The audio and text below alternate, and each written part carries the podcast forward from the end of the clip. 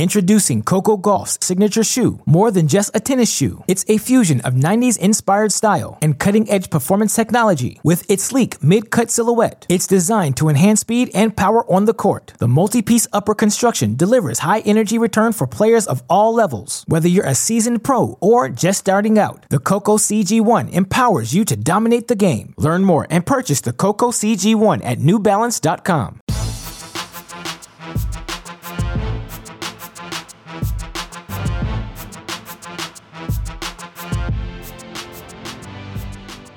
Welcome to the Mini Break, your daily podcast for the biggest storylines, results, and controversies from the tennis world. Today is Thursday, April 7th. On today's show, I want to offer an update on the four tour level events happening this week across the globe. The WTA Tour competing in both Charleston and Bogota, the ATP Tour playing its events in Houston and Marrakesh. Of course, any of you listeners who have tuned into any of this week's action will be well aware of the fact that all four of these tour level events being played on clay courts. That's right, folks. It's officially the start of the 2022 clay court season on both the ATP and WTA tours. As such, it's an adjustment period for all of us, from players to fans alike. We have to reacclimate ourselves with clay court conditions, reassess which players we think are going to thrive each and every week under these conditions. That said, in typical tour fashion, there's no time for transition, right? We go straight from the sunshine swing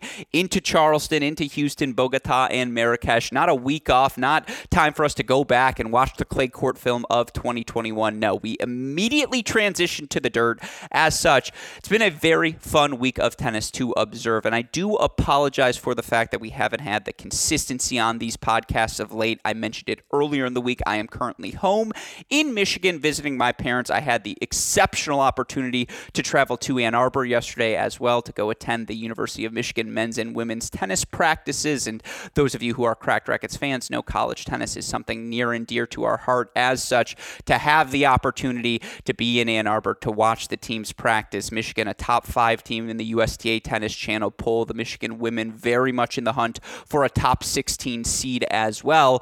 Was nice to finally get to assess my Wolverines in person. They're the only top 25 team I've yet to see play a match, yet to see play anything in person as such. Immensely grateful to both Coach Steinberg, Coach Bernstein for the opportunity to attend. And hopefully, I didn't cause too big of a distraction. Nevertheless, it was great to be back at the Varsity Tennis Center in Ann Arbor. I know many of you listeners are sick of my personal anecdotes. I do apologize for that fact. And I will say I am perennially immensely grateful to all of you who are taking the time to leave comments, to leave reviews in the iTunes review section or on Spotify, or to reach out to us at Cracked Racquets at AL Gruskin on Twitter. I know some of the personal anecdotes you all are getting sick of. You want to hear more about the tennis. I promise I'm going to get to the tennis momentarily. If you will indulge me for one moment, one additional reason I am back in Ann Arbor this week. It's a five year anniversary of our Club Tennis National Championship, which means nothing to no one except the members of the team who competed and earned that championship. And obviously, I was one of those members of the team, thus, I talk about it as frequently as I do. It's very fun to get to see some of my fellow members of the team who are either still here at home or whatever it may be to play catch up with all of them. And so, as such, we've had a few delays in our podcast here this week. I do apologize for that fact obviously, we're going to get back on track here this weekend as we've got our SEC cross court coverage beginning Friday at noon. You can follow all of that college tennis on each of the SEC team websites. Of course, on Sunday, we'll have another Big Ten Red Zone broadcast for all of you as well. Our cross court coverage beginning, I believe, at 11 a.m. Eastern Time. May carry all the way through 8 p.m. for that Big Ten coverage, as I know the Michigan men have a double header on Sunday as they take on Division Three national indoor champions Case Western at, I believe, 6 p.m p.m. at the VTC. All of that said, the focus of this show today is going to be the tour level action happening in Charleston, Houston, Bogota, and Marrakesh. I want to offer my takeaways from each of the events, name the standout performers as we approach the quarterfinals and another championship weekend, and so much more. Talk about again what are the differences between the clay court uh, results we are seeing thus far and the past three months of hard court results. What do the analytics say we should be looking for over the next couple of weeks? Weeks and months as well. I want to get into all that again. Our introduction into the clay court season here on today's show. Of course, the reason I'm able to do that day in, day out here on the Mini Break podcast is because of the support we get from all of you listeners, from our Cracked Racquets Patreon family. Immensely grateful for the fact that, again, each and every week, each and every month, our numbers continue to grow, continue to get better and better. That is a testament to the commitment all of you have shown us. And again, immensely grateful for all of you who take the time to leave the review and leave the comment out on iTunes, even if it's not a five star review. I mean, five star only, please. It helps us with the metrics, it helps us with the sponsors, and makes me feel pretty good about myself. Not that that's ever an issue, as you all can tell, but certainly, again, any feedback you all have, things you want to hear, things you would like us to do more of, less of, such as the personal anecdotes that we're already doing. Immensely grateful for all of you who take the time to engage with us. It helps make this a better show for everyone moving forward. Of course, immensely grateful to our friends at Tennis Point as well for their continued support, the lifeblood of the show that allows us to go day in, day out. And of course, if you have any equipment needs from rackets, strings, grips to shoes, socks, and shirts. Got it all covered with our friends at Tennis Point. The latest and greatest products at the best prices, all in one location. You just have to go to tennis point.com today. Eventually, you are going to make a purchase. And when you do check out, make sure you use our promo code CR15 as you'll get 15% off all sale items, free two day shipping on all orders exceeding $75. Best of all, a free can of Wilson Extra Duty tennis balls. You'll also let them know that their investment in this podcast is worthwhile. So, again, we we are immensely grateful for the support we get from our friends at Tennis Point. The least we can do, ask you to support them as well. Tennis Dash Point, the symbol, not the spelling, tennis Dash point.com. The promo code is CR15. With that said, let's the clay court action truly begin. Let's get into what we've seen unfold over the four events we're seeing at the tour level this week. Of course, there's some fantastic challenger action happening as well for all of the updates on all things ATP Challenger Challenger Tour, tune into our Monday episodes of the Great Shot podcast. I'm going to try and get Damian on more frequently on this mini break podcast as well, so we can hear from him perhaps at least twice a week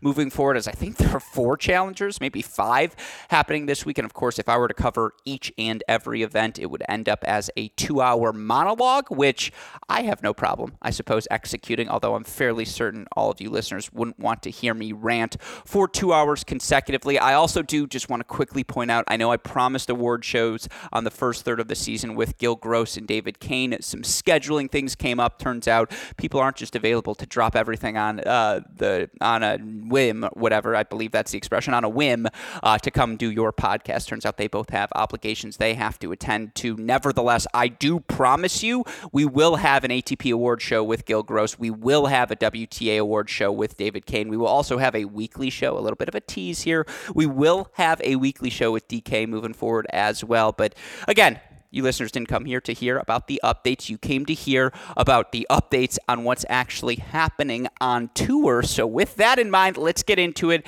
And as always, my mother raised me well. We're going to go ladies first. We're going to start with the WTA action happening in Charleston. It's been a really fun event. And I know early on there were some travel issues that we didn't discuss. It was pretty difficult for a bunch of players to get from Miami to Charleston. Flight delays are going to constantly be a thing, of course, as we are still dealing with a global pandemic, but you look at the action as it's unfolded over in Charleston, it has certainly delivered the goods. And I'm recording this right around 6 p.m. on Thursday. As such, I had the opportunity to watch some of the outstanding tennis unfold throughout the day. In particular, you look at some of the round three matches we've already seen uh, played here today. How about Amanda Anisimova? Who simply put is starting to resume to play some of the best tennis of her career once more. And you look for Anisimova, who today a 3 6, 6 4, 6 3 victory over top seeded Aryna Sabalenka. I mean, the numbers for Anisimova here in 2022, just outstanding. You look for her overall on the year now, Anisimova 13 and 5 on the year. That includes obviously the run to the title in the warm up event to the Australian Open, an event called Melbourne 2. She then makes round of 16 in Australia, beating Belinda Bencic, beating Naomi Osaka 7-6 in the third before getting knocked out by Ashley Barty 4 and 3 in what may have been Barty's closest match of the tournament. Now that's a testament to how excellent Barty was in Melbourne, but also a testament to the dominance Amanda Anisimova can show when she's landing her first serve. And certainly, you know, again, there were some puzzling results after. Although uh, context being key, you guys tell me which of these losses would you categorize as bad? You look for her last week in Miami. She loses 3 6 6 0 6 love to Shelby Rogers. I don't categorize that as a bad loss. You know, she beats Emma Navarro first round Indian Wells, split sets with Leylah Fernandez before she's forced to retire due to illness. Now, we we don't have great depth on the details of that illness, but any player who's forced to retire due to some sort of ailment, how are you going to call that a bad loss for Anisimova? Similarly, you look for her in Doha, 6'3", um, 6'3", 4 6 6 4 She loses to Jelena Ostapenko, who was coming off of the Dubai title and was the best player in the women's game in the Middle East and that includes Iga Swiatek, who also obviously goes on to win that Doha title. I thought Ostapenko was straight up better than her during that Middle East stretch, and of course the power tennis Ostapenko can play when she's on her front foot, striking the ball confidently.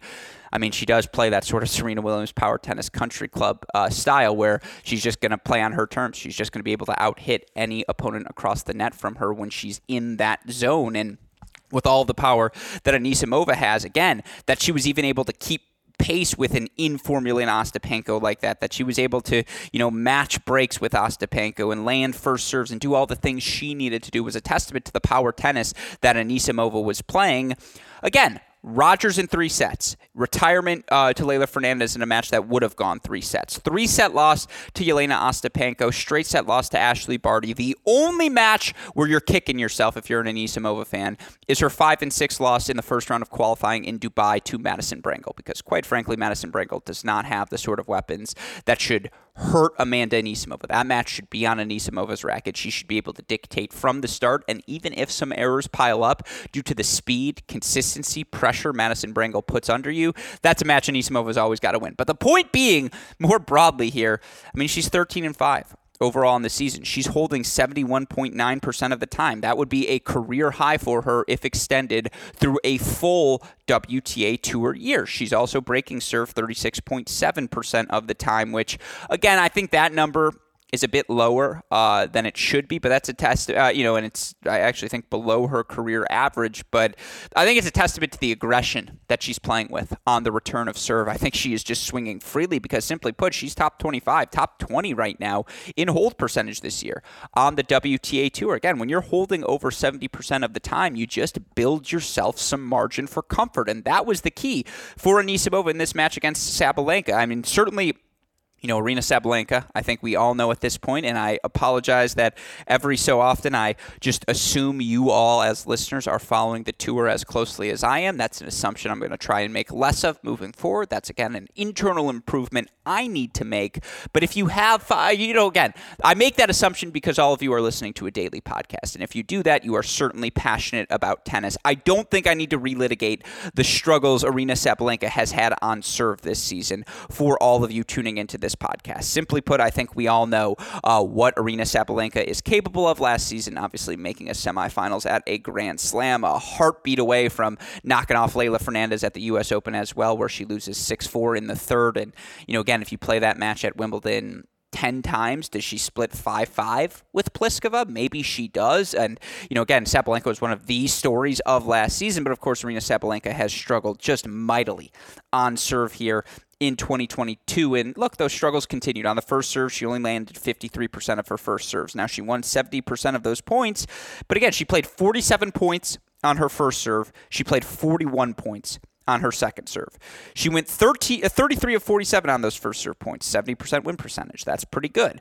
12 of 41 on second serve points. It's just not going to cut it. And that's a testament to Anisimova, who was going Mach 5 on her return of serve. And again, that's the strong part. Whenever you start talking about Amanda Anisimova, when you think about the 21 year old uh, America, excuse me, 20 year old, soon to be 21 year old Americans upside this summer, uh, she turns 21. Sorry, poor phrasing. Amanda Anisimova, the soon to be 21 year old this August upside.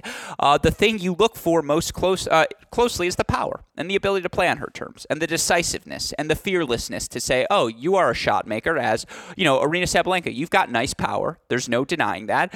But I am just as, if not more powerful than you, and I have better placement. And obviously, on her backhand, how condensed that backswing is, but her ability to drive that ball like a cannon down the line or hit through you cross court or just create space for yourself. She created more free points for herself than Sabalenka was able to. And again, this was a very power tennis centric, five shots or fewer per point sort of match. It was not the most aesthetically pleasing, the most physically grinding sort of tennis. That said, you look for Anisimova, she made 60% of her first serves, which by the way is higher uh, than her season average, uh, excuse me, which by the way is below her season average to date. That said, she won 71% of her first serve points, 40% of her second serve points, which is good, not great. But, you know, again, she's two of six on break point save. Sabalenka, one of six on break point save. It was very break centric sort of match. And to, for Anisimova to win over 49, uh, you know, 49% of her service uh, of her return points, excuse me, against a server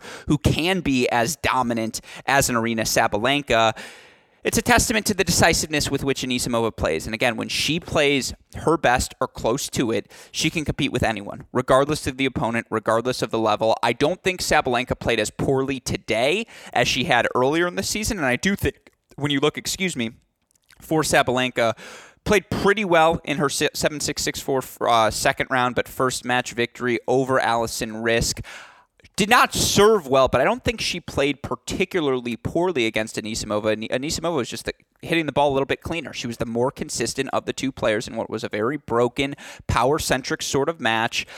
I don't believe I need to remind any of you listening that Amanda Anisimova was the 2019 French Open semifinalist. But in case you do need that reminder, let's keep in mind that in mind. And for the record, again, for Anisimova, who is inside the top 50 once again of the rankings, and with her quarterfinal result here in Charleston, Anisimova back into the top 40, number 37 overall. One more win this week gets her back into the top 35. She wins the title this week. She's back inside the top 30. Now that's a big ask, of course, to ask her to win win the title in Charleston, particularly given some of the other names left in the field, and I want to get to them momentarily. But let's keep our eye on Amanda Anisimova. Uh, again, so much turmoil, so much, so many unfortunate things happening to the young American over the past, you know, 12, 16, 18 months. It's so great to see her confident again. So great to see the results starting to uh, bear fruit for her. And I think we are all aware of the sort of tennis she is capable of playing. It's about seeing her play that more consistently. She's certainly starting to do it into the quarterfinals. Where now it's an All American matchup as she's going to take on Coco Vandeweghe. Vandeweghe, 6'4, 3 6 6 4 over Jessica Pegula.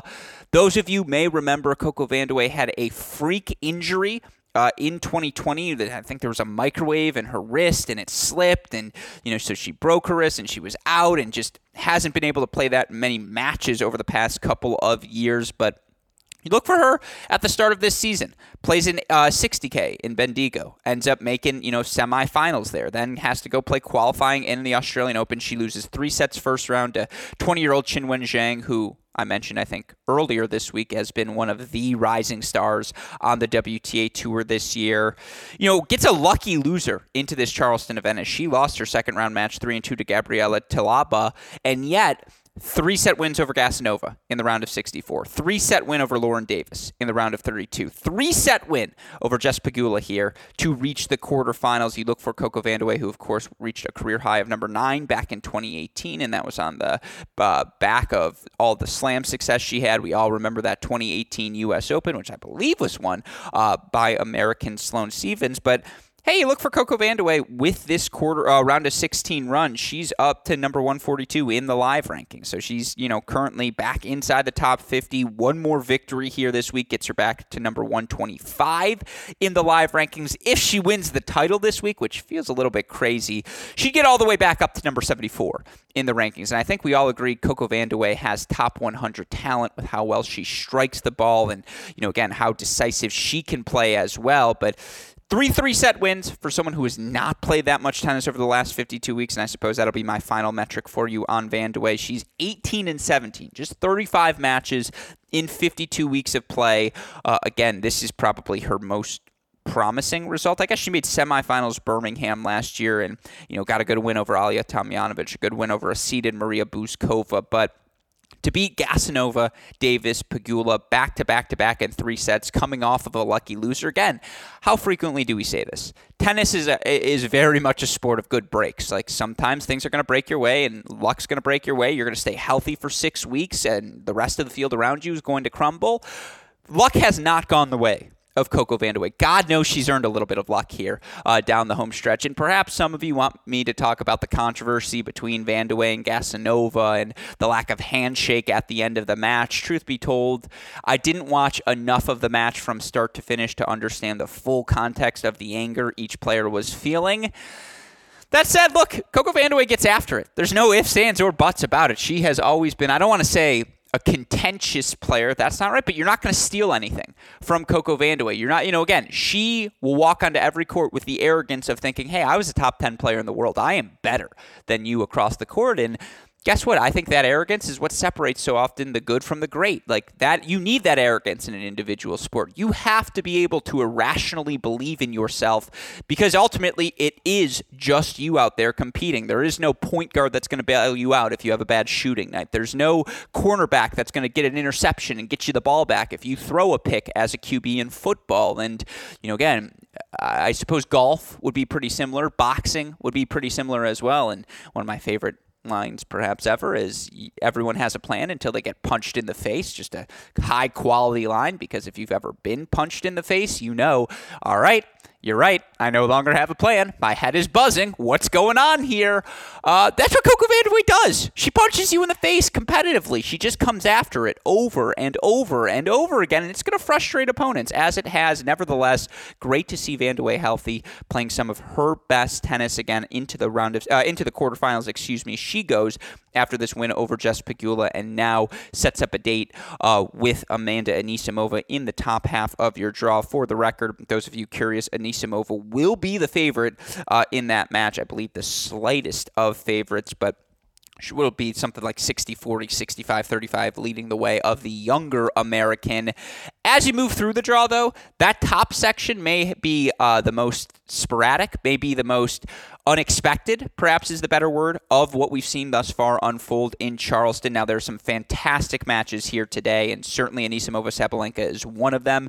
Belinda Bencic, who I wax poetically about throughout Miami, and you look for Bencic. She's won over 70% of her matches since the start of the grass court season last year. Obviously, the massive result for her winning the Olympic gold medal. I continue to believe she was the player who came closest not only to taking a set off of Emma Raducanu, but straight up beating Raducanu in New York last year. I think it was a 4 and 3 loss for Bencic in the end, but go watch that first set. Bencic had her chances. She had her break points, just a couple of missed balls wide or long, whatever they may be. She's just striking the ball so brilliantly. She's healthier than she's been maybe since her very first injury back at age 15, 16 years old in her pro career. And, you know, she just outpowered tennis, Madison Keys today, and ultimately earned the straight set victory. And again, I think Madison Keys is playing really well right now. And you look uh, via our friends at Tennis Abstract, I did a little research today, stats leaderboard wise. There are, let's see, three plus five is eight plus another three. There are 11 players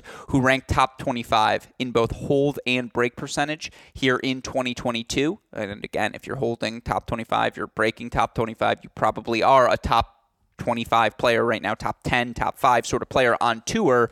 You know, Madison Keys is one of just uh, 11 players right now to rank top 25 in both hold and break percentage, and yet Belinda Bencic struck the ball better than her. And you look over the last 52 weeks, I believe Belinda Bencic is third in hold percentage, knowing that she's going to hold serve as frequently as she is, and just again, the care carelessness is the wrong word. The carefree nature with which she is swinging right now because of the confidence she possesses, she just outpower tennis Madison Keys, and you don't think of Belinda Bencic as the sort of power hitter that an Anisimova is, that in Aryna Sabalenka is, and yet one of the best ball strikers. And I know that's an arbitrary concept, but you know, if she's going to miss hit the ball, she's going to miss it by a mile. If she's going to hit the ball cleanly, it's just going to do damage. And her ability to hit the swinging volley, take the ball early on the rise down the line because she is not the most fluid mover.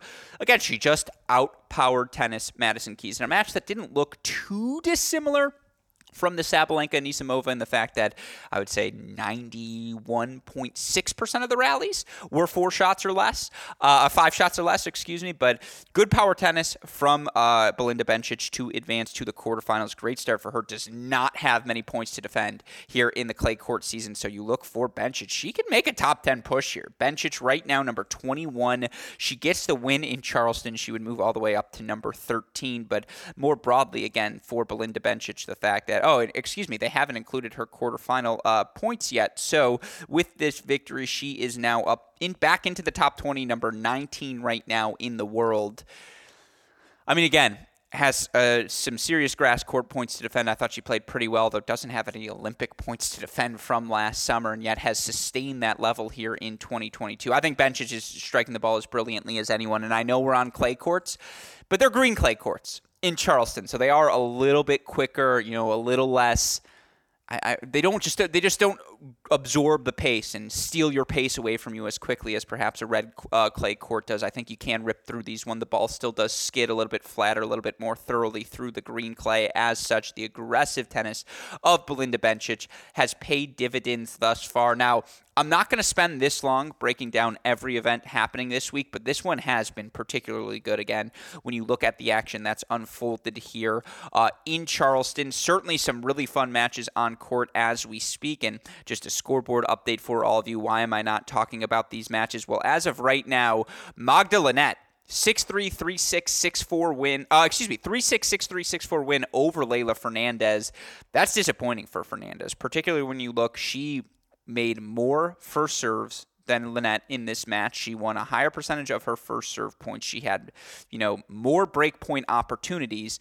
And yet Linette, 5 of 12 on break point chances. Fernandez, 3 of 15 on break point chances. And I'm not you know, again, I am not selling my stock on Leylah Fernandez. I am very much holding all of the stock and all the equity, and I think we built up that equity here at Cracked Racquets prior to her U.S. Open run last season because, of course, we got to see her in the summer of 2020 at an exhibition event in Lexington, and we've been following her as she was one of the most accomplished juniors of the 2010s in women's ITF junior tennis, um, or I suppose girls ITF junior tennis. That said, Leylah Fernandez, in my mind, has always been someone who can do plan B, plan C, plan D extraordinarily well. I think there are a lot of things she does successfully on the court, but what is plan A? What's going to win her points easily and frequently? Serve out wide, forehand down the line combo. That's probably her best plus one ball. Uh, but Linette did a good job of taking that away from her, and Linette did a good job of attacking that for both the first and in particular that second serve to force Fernandez onto her back foot. Where I think she's a good but not great mover. I think she's got good but not great defensive skills. I mean, Linette's just going to make you work, and that seems to be precisely what Magda Linette did. And ultimately, again, she upsets Leylah Fernandez to advance. Now, as of right now, American Claire Liu, who I I think if you listen to this podcast over the past 18 months, you know I have all of the Claire Liu stock because I just think the young American, former junior French, uh, junior Wimbledon champion, excuse me, still 21 years old, cracked the top 100 for the first time in her career last year and just you know, again, strikes the ball so well and just seems to be eh, more accustomed and acclimated to the speed now of the women's game and has always had the skill set and the foundation, but didn't quite have the physicality to be a top 100 player. Well, that physicality is now there. And right now, Claire Liu, 6'3, 2'3, 30 love, she is up on number two seed and prohibitive favorite to win this event. Paula Badosa, winner of that, going to face Bencic in the quarterfinals. That should be a very fun match. But again, Ben uh, Badosa, Liu, that's on tap. ECAT versus Pliskova. Ekaterina Alexandrova going to take on Karolina Pliskova. Pliskova looked fine in her first round victory, uh, 5 7 7 5 6 4 over Zawadzka. Again, she very much looked like someone who hadn't played tennis in a, quite a bit of time. You look again, uh, Magda, uh, again, I Magda, Magda uh, Linette with the victory over Fernandez. She's now going to take on the always hard hitting Kaia Kanepi. That should be a very fun match. And of course, Angelina Kalinina, who's done as much winning as anyone over the past uh, cup of over the past past 52 weeks of play, Kalinina continuing to prove she belongs in the top 100, knocks off Elena Rybakina 6'4", She now has a matchup with number 12 seed Alize Cornet. And again, when you look for Kalinina, she may not have the overwhelming weapons, but there's just a relentlessness to the Ukrainian. And you look for Kalinina now. She's up, I believe, to a new career high. In fact, she is the 25-year-old 38 in the rankings right now. Again, is she going to be a Grand Slam champion? That sort of upside. Maybe not. But at 25 years old, entering the prime of your career, you are now a top 50 player. You get to set whatever schedule you'd like for the remainder of this season. Yes, she's got some serious points to defend because she's played a ton of ITF tournaments over the past honestly two years. And I know points are still coming off the resume over the past two years. That said, just keep an eye on Kalinina. There's a consistency to her that I thoroughly enjoy. And again, I've really enjoyed this action in Charleston. That's why I'm spending so much time on it. It's a fun transition as someone who played only on green clay. I think I've played on red clay once in my life. I suppose the surface just resonates with me in a way the red clay never will. But uh, again, that's where things stand. The only player I didn't mention, Ons Jabeur, who gets a good win over Emma Navarro, and now later today will take on Irina-Camelia Begu. Of course, there's been some tough weather in Charleston this week, different storms and you know hurricane conditions, et cetera, et cetera. Uh, but ultimately they are going to carry on. And I will say the new facilities in Charleston, I know they just renovated them. I'm not there. I will tell you from a distance, they look absolutely beautiful. And every player, people on the grounds, I've had the chance to speak with Steve Weissman, who of course is running the Tennis Channel desk there this week, raves about it. Absolutely raves about Charleston. Would love to see an ATP event played at that Charleston grounds as well. You've got them already. It's a beautiful facility. There's just not a lot of green clay action. I really like the chance to see Amer- you know youngsters, which I think Mr. Navarro, the tournament director or tournament owner, who, uh, of course, father of Emma Navarro, got a really nice first round win in uh, her victory over Madison Brangle before getting knocked out by Ons Jabeur. I just like look at who the wild cards went to. The uh, Navarros of the world. Emma Navarro obviously going to get one, but Linda Fruhvirtova got her playing opportunity here, and obviously Claire Liu uh, into the draw here as well. I, I, just feel like you always get the chance to see the young talents here uh, in Charleston, and certainly that's been the case this week. But again, quarterfinals going to be set after today. Should be a very fun championship weekend of action in Charleston. With that said, let's stick in the United States now, but move over to the ATP action happening in Houston. Quarterfinals going to be set after today's action. Introducing Coco Gauff's signature shoe, more than just a tennis shoe. It's a fusion of 90s inspired style and cutting edge performance technology with its sleek mid cut silhouette. It's designed to enhance speed and power on the court. The multi piece upper construction delivers high energy return for players of all levels. Whether you're a seasoned pro or just starting out, the Coco CG1 empowers you to dominate the game. Learn more and purchase the Coco CG1 at newbalance.com. Funky would be the wrong word to describe how things have unfolded thus far in Houston because I do think from a results perspective things have gone relatively relatively according to plan. Now Certainly, seeing Mitchell Krueger uh, advance to the round of 16 at an ATP level event, not something I suppose any of us expected to happen, but certainly for Krueger, I thought he played some really good ball uh, to get to that second round. And, you know, again, after that, ran into the ball, uh, had O'Reilly Opelka I don't want to say on the ropes. Played a really good match with him, though, uh, yesterday in the second round. Opelka ultimately a 3 6, 6 2, 6 4 victory. Here's a fun fact for you. According to the Tennis Abstract singles forecast, Riley Opelka, 36.9% chance of winning this weekend's event. Following him, Fritz, 13.1. Kyrgios now up to 11.9. You have Isner at 11.3. They have Opelka in a clay court event as the prohibitive favorite to capture the title. And certainly when you look for Opelka over his last 52 weeks on clay, the result that stands out, the Rome Masters semifinal run, right? Where he beats Karatsev and Musetti and a clay court specialist in Delbonis before getting knocked out by Rafa. And, you know, you look for him last year, third round Roland Garros, he held seed before getting knocked out by Daniil Medvedev. You look for Riley in his career on clay, 39 and 36 overall, not too bad for the big man. Now, when you adjust that to the challenger level, he was 14 and 6 at, at the challenger level on clay courts. Now you look at the ATP level, 9 and 13 overall, but he lost, let's see, 4 9, 10 of his first 12 matches on clay. So since losing 10 of those first 12, he's what? 7 and 3 overall on the clay courts since the start, uh, I suppose, of last season. And yeah, I mean, justifiably. I, I, do think when you look for Riley, that serve's going to translate regardless of surface. If you can hit the kick that big on the clay and hit the big bouncer and buy yourself time to move forward, you're going to have opportunities to attack. On the same note, I think Riley's more fluid than your typical six foot eight or taller player on the clay courts. I don't think he moves particularly poorly on it. And I think that's a testament to growing up in Florida the way that he did. I would also say you look for Riley again. How I mean, he's just serving. Uh, he's still holding. Let's see, in his last 52 weeks, yeah, he's holding 90.6 percent of the time. You look for him in general here in 2022 again across surfaces uh, for Riley Opelka here this year. He is holding serve. Yeah, still a tour leading 94.4 percent of the time. Just absolutely ridiculous. And again, three six six two six four. Not the greatest result for Riley against a Krueger who really doesn't have that big of weapons to hurt him with, but nevertheless, still a good win for Riley. The sort of win you expect him to earn uh, as the top seed here at the, uh, excuse me, as the favorite, given the numbers in this event. Yeah, it was a little bit of a struggle, but ultimately he gets over the finish line in sets two and three. And now he's got a qualifier next in Gijs Brouwer. Brouwer, uh, uh, Brauer, excuse me, knocking off J.J. Wolf yesterday.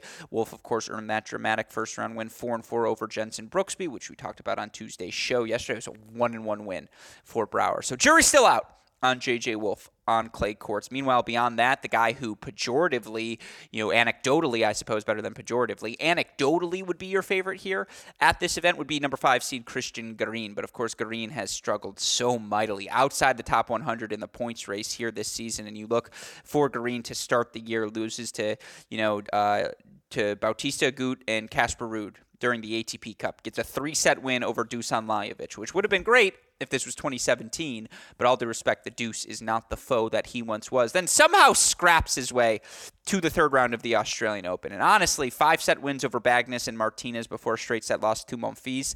That was a massive victory for Garin to that point. But you look for him during the South American clay court stretch. First round loss, three sets to Sebastian Baez in Cordoba.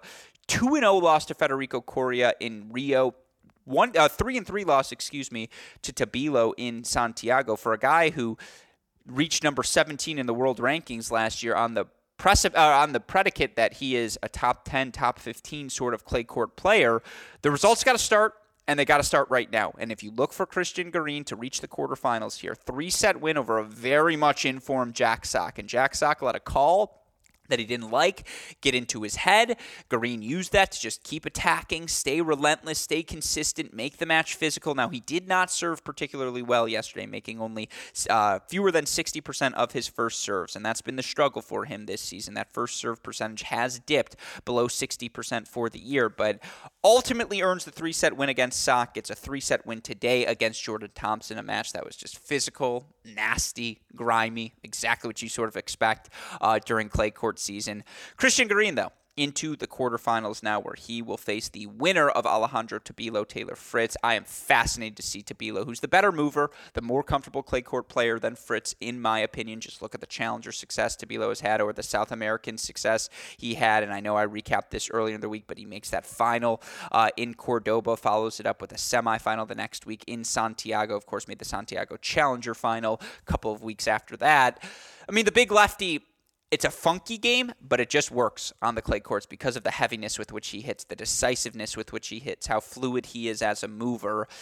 I think the winner of Tabilo Fritz will be favored given Christian Garin's recent form and given the two three set matches he's played to beat Garin to advance to uh, the quarterfinal round, semifinal round. I guess that would be the quarterfinal match. Yeah, so to advance to the semifinal round. But it's a fun bottom section of the draw. Stevie Johnson going to take on John Isner. Stevie a win over Denis Kudla to advance. Isner in his first match uh, gets a bye, but then gets a victory yesterday. Um, or no, this is his first match today, excuse me, against Stevie Johnson. You then have Frances Tiafoe kicking off his play uh, against Pablo Cuevas. That's not true. Tiafoe, a 4 and 4 win over Marcos Giron, where respectfully, Giron just didn't have the weapons to hurt him on the clay court. And I do think that's a big thing to see from Frances. I know we talked about his clay court record earlier in the week, but. I think Frances should advance out of this bottom half of the draw. Again, on this surface, Isner, Fritz, Tabilo. Tabilo is probably the biggest challenger given the recent form of Christian Garin, but you look right now at the tennis abstract projection. Fritz, this I mean, it is a, essentially a pick 'em. They have Fritz in the bottom half of the draw. Fritz well, it's actually interesting. Garin a 21.7% chance to make the final, but uh, but uh, which is higher than Fritz's 21. But Fritz has only a 12 uh, has a 12.1% chance of winning the event, which is higher than Christian Garin.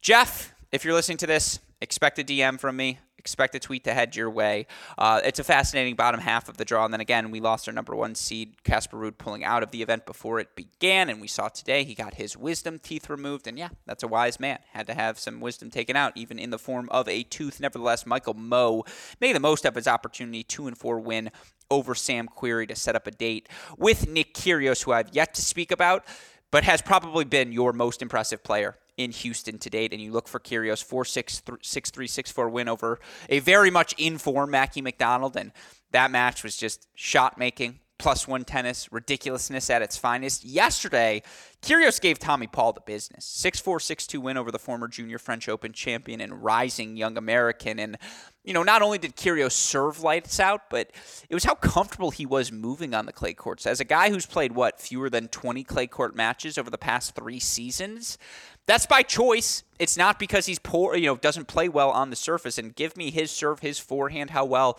that forehand in particular, how heavy it is, how well it rips through the court. He should have success on every surface. He's got that sort of skill set, a comfort level moving forward. And yeah, his aggressive game style certainly will be best accentuated on a quicker court, aka Wimbledon, where Kyrgios always feels frisky at the start, but man, does he look at this past three weeks or four weeks, five weeks, whatever we want to say, Indian Wells, Miami, now here into Houston, and just say, I know he and his girlfriend had planned on going home to Australia. Does he have to say to her, look, we're going to Paris this year? I'm playing too well. Now is the moment. The iron is hot. It's time for it to strike. You look for Nick Kyrgios with this run of success. And I know this sounds uh, particularly, I mean, it sounds unimportant, I suppose, just given you know, again, in the big picture, Kyrgios' career high is number 13 in the rankings, and the fact that he even had fallen outside the top 100 was indicative of, at times, his lack of. Well, it's not fair to say in a pandemic how comfortable are you traveling, but obviously Nick Kyrgios and the motivation question has always been the biggest thing surrounding him. He's back up to number 86 in the world, which isn't great, but it's better it's the right sort of start. Help him get into his event on his uh, events on his own merits. Won't have to be as reliant on wild cards. Still, fun week of action uh, unfolding certainly right now in Houston. And again, as we approach the quarterfinal round, it's going to be Kyrgios taking on Mmoh, Opelka taking on Brouwer, then a bunch of stuff still to figure out in the bottom half of the draw. Again, I'm recording this around 6 p.m. here on Thursday. You look at the matches. Let's see where things are at. Ooh, by the way, little update on that Claire Liu match. Badosa up 5 4. Liu serving to stay alive in that second set, but of course, she is up a set. Meanwhile, Frances Tiafoe drops the first set 7 4 to Pablo Cuevas. Christian Garin, as mentioned, the three set win over Jordan Thompson. Shout out to Will Blumberg and Max Schnur. Wild cards into this event. They've won, I believe, five challenger titles together, now into an ATP 250 semifinal uh, with success here this week. And they get a uh, straight set win over Robert Galloway, Jackson Withrow, who, two great guys, by the way. And I believe were either your Cleveland, uh, they must have been, yeah, that was a Cleveland challenger final rematch as Blumberg and Schnur beat Galloway and Withrow in that final there. But fantastic result again, as mentioned for uh, Blumberg and Schnur. It's been a really fun week of action thus far in Houston. With that in mind, want to quickly move on to our final two events. We've got the women's action in Bogota, the men's action in Marrakesh. We'll start with the women's action. It's Cami Osorio's world, in my opinion, and we're all just living with it. I will be, I don't want to say shocked but I would be very surprised if it's not one of Osorio. I mean, I, we're down down to the quarterfinal rounds, but I think the winner of Osorio and Yastremska, who do seem like they're destined to be on a collision course here after Yastremska knocks out Sarah Errani 6 3 7 6 yesterday. Yastremska's got the sort of power to disrupt the rhythm of Cami Osorio, but I mean, Cami's ability to just move the ball around the court, find the short angles, open up the backhand return down the line, which I think is her single biggest weapon and best shot as a player. Of course, she'll mix in the drop shots, the short angles, the lob. On the clay court, she has that much more time to sit on her forehand and drive through it, how comfortable she is. You know, again, here's a phrase you all haven't heard me say in about nine months. What separates a good mover from a great mover on clay? I'm going to allow all of you to think about that for a second. This is a discussion we have had before on this show, and I want you all, you know, evoke memories of Rafael Nadal or some of these other players out there in the world. What do they do on the clay courts movement wise that's different from the other 99.9%? They slide into their shots. There are two types of movers, though, or three: those who can't slide, those who slide out of their shots after they hit, or those who are comfortable enough, so comfortable moving, so good with their balance that they can hit the ball while sliding and stopping their momentum, being prepared to change directions. Cami Osorio is that natural of a mover on the clay courts, and obviously you look for Cami, who's back at home in Bogota, the uh, the native Colombian, uh, made the final of this event last year and ultimately knocked out Tamara Zidansek in three sets in what was a breakout tournament for both of those players. We're back on the clay court here. You look for uh, uh, Maria Camila Osorio Serrano. I mean, uh, Maria Camila Osorio Serrano. She's got the opportunity now to make a top 50 push. I mean, uh, top 50, excuse me, a top 25, top 20 sort of push. You look for her in the rankings right now. Uh, obviously, she's defending a title here this week, but you look for Osorio now with her results overall. So, okay, the points have dropped off her resume in the live rankings. Shout out to them. She's currently number 53 in the live ranking. Should she repeat her title run, she'll get she'll stay at number 33 in the rankings, I suppose. So okay, no chance to gain points here this year, and that's the tough part. Welcome to the WTA Tour, where you feel like I should win another tournament. You're like, wait, I won this last year doesn't do anything for my resume. That's the fun, folks, of life on the pro tour. But again, Cami's look excellent. You know, yes, she got pushed to three sets in her first match against Inel Ban, but I thought she looked pretty comfortable in her three and six win over Ipeka Oz uh, earlier today. And you know, you look for her now for uh, Cami Osorio. I believe. Let's see, who does she have next? She is going to face the winner uh, of. Uh, excuse me, never mind. She's got Elena uh, uh, Ivanisin next, the Russian, who currently is ranked, let's see, 170 in the world, but only 19 years old, turns 20 in late September, so clearly an ascending player on the rise, and it's very rare. I haven't seen a name uh, that's competing in a WTA Tour event, but Evan Eason, uh, certainly one that is relatively new to me. The matchup we're all waiting for is Cami Osorio versus Diana Yastremska. And according to the Tennis Abstract singles forecast, Yastremska, despite missing all this time over the past 12 months, whether it be for the suspension, for the injuries, etc., she is still the favorite to win this event. 47.8 to Cami Osorio's 28%. After that, I mean, certainly the. Um, exit of Beatriz Haddad Maia, who lost 4 6 6 3 6 4 to Rakhimova in the second round. That was the upset that was unexpected because the lefty Haddad Maia had been playing so well of late. But, you know, the bottom half, it's all unseeded players Miriam Bjorklund, Tatiana Maria, Irina Maria Bara, Kamila Rakhimova. Yastremska and Cami Osorio are the two established players. They're also the two most likely, in my opinion, to advance further uh, throughout the week. So keep an eye out for them as we progress through uh, the rest of, of championship weekend. With that in mind, let's move over now quickly to the action that's happened in Marrakesh. And again, this is your other ATP 250 event. We did have our top seed officially knocked out of the tournament today as Alex Molcan knocks out Felix Auger Aliassime 6 4 2 6 7 6, fights off two match points to advance. You look for Molcan, who turns 25 in December of this year, ascending into the prime of his career. Therefore, it's not a surprise at all to learn he made four challenger finals, uh, two, three challenger finals last year, excuse me, all of them on the clay courts, winning two titles there. He also if you recall, made that final right before the French Open in Belgrade, where he faced Novak Djokovic in that final. Djokovic ultimately beating him on the red clay in his home uh, country of Serbia. But, you know, Molcan has made an ATP tour level final before on the clay courts, and you look for Molcan over his last 52 weeks. 60 and 22 overall is the 24, soon to be 25 year old at the end of the year. Okay, a couple of things for me to tweet out after this. I like it. Uh, the conflicting tennis abstract projections in Houston, as well as this Alex Molcan stat, so be on the lookout for those.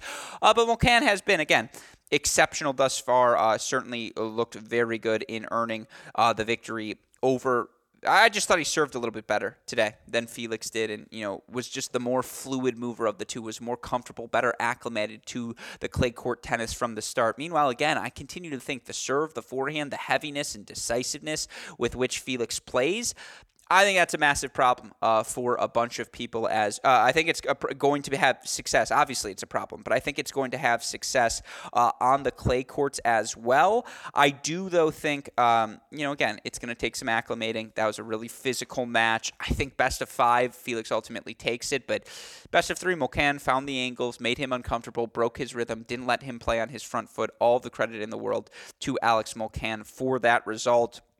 You look now, he's going to take on Botic. van de Zandschulp, who struggled in his first match, three set win over Hugo Dellien, and now earns a straight set win over very much in form at the challenger level. Vit Kopriva, two and four. Again, that the slice, the dice, the flatness, the movement is working for Botic. That's a step forward. Uh, I, you know, again, I think this has been a really good week for David Goffin, who gets a 2 and 6 win over Damir Dzumhur, now a 5 7 7 6 6 3 win over Pablo Andujar to advance into his first quarterfinal at the ATP level since what, February of last season. It's just been so long for him, different health injuries and just struggles with confidence, but uh, good victories for him this week over Dzumhur and uh, Andujar to advance to the quarterfinals. Where now he's got the always solid Roberto Carballés Baena, who earns a five and six win over Cecchinato, and then a uh, two and six win over Joao Sousa. Again, Carballés Baena just going to make you work. That's going to be a fun one. Federico Coria, always a tough out on the clay courts, follows his three set win over Davidovich Fokina with a straight set win over Mirza Basic. He's now going to take on Richard Gasquet. Not bad. Quarterfinal. Gasquet, what? His second in the past year. Needs it. Uh, three set win for him over Laxon, and then a three set win for him over Pavel Kotov to advance to the quarterfinals. Your final quarterfinal, young Italian Lorenzo Musetti back on the dirt, back where he's most comfortable. He's taking on Laslo Djere, also on the dirt, also where he's most comfortable. That's your action in Marrakesh. Again, that's the event I've locked in the least on this week. So as we podcast throughout the rest of the weekend, I will do better to focus on that result to keep all of you updated on all four of your tour level action. But again, that's your update for what's going down right now in Charleston, in Houston, in Bogota, in Marrakesh. Of course, there's challenger action happening across the country as well. And as you all know, there's college action that happens happens each and every day of the week here in the United States. We try to cover it all here at Cracked Racquets, and we will continue to do so on our website, crackedracquets.com. Of course, like, rate, subscribe, review to this show, the Great Shot Podcast, Cracked Interviews Podcast, and our Cracked Racquets YouTube channel to ensure that you don't miss out on any of the coverage. If you need the more immediate updates, Twitter, Instagram, Facebook, YouTube, we are at Cracked Racquets. You want to message me directly, I am at Great Shot Pod. A shout out as always to super producer Daniel Westoff on the ones and twos, and who has a f- of editing job to do day in, day out. Uh, shout out to our friends at Tennis Point as well. Remember, it's tennis-point.com. The promo code is CR15. With all of that said, for my fantastic super producer Daniel Westoff, our friends at Tennis Point, from all of us here at both Cracked Racquets and the Tennis Channel Podcast Network, I'm your host, Alex Gruskin. You know what we say. That's the break. We'll talk to you all tomorrow. Thanks, everyone.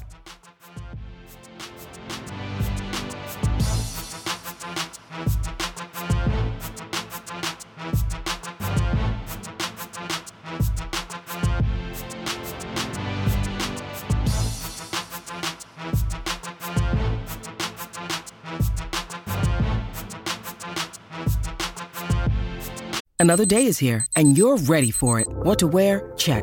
Breakfast, lunch, and dinner? Check. Planning for what's next and how to save for it? That's where Bank of America can help.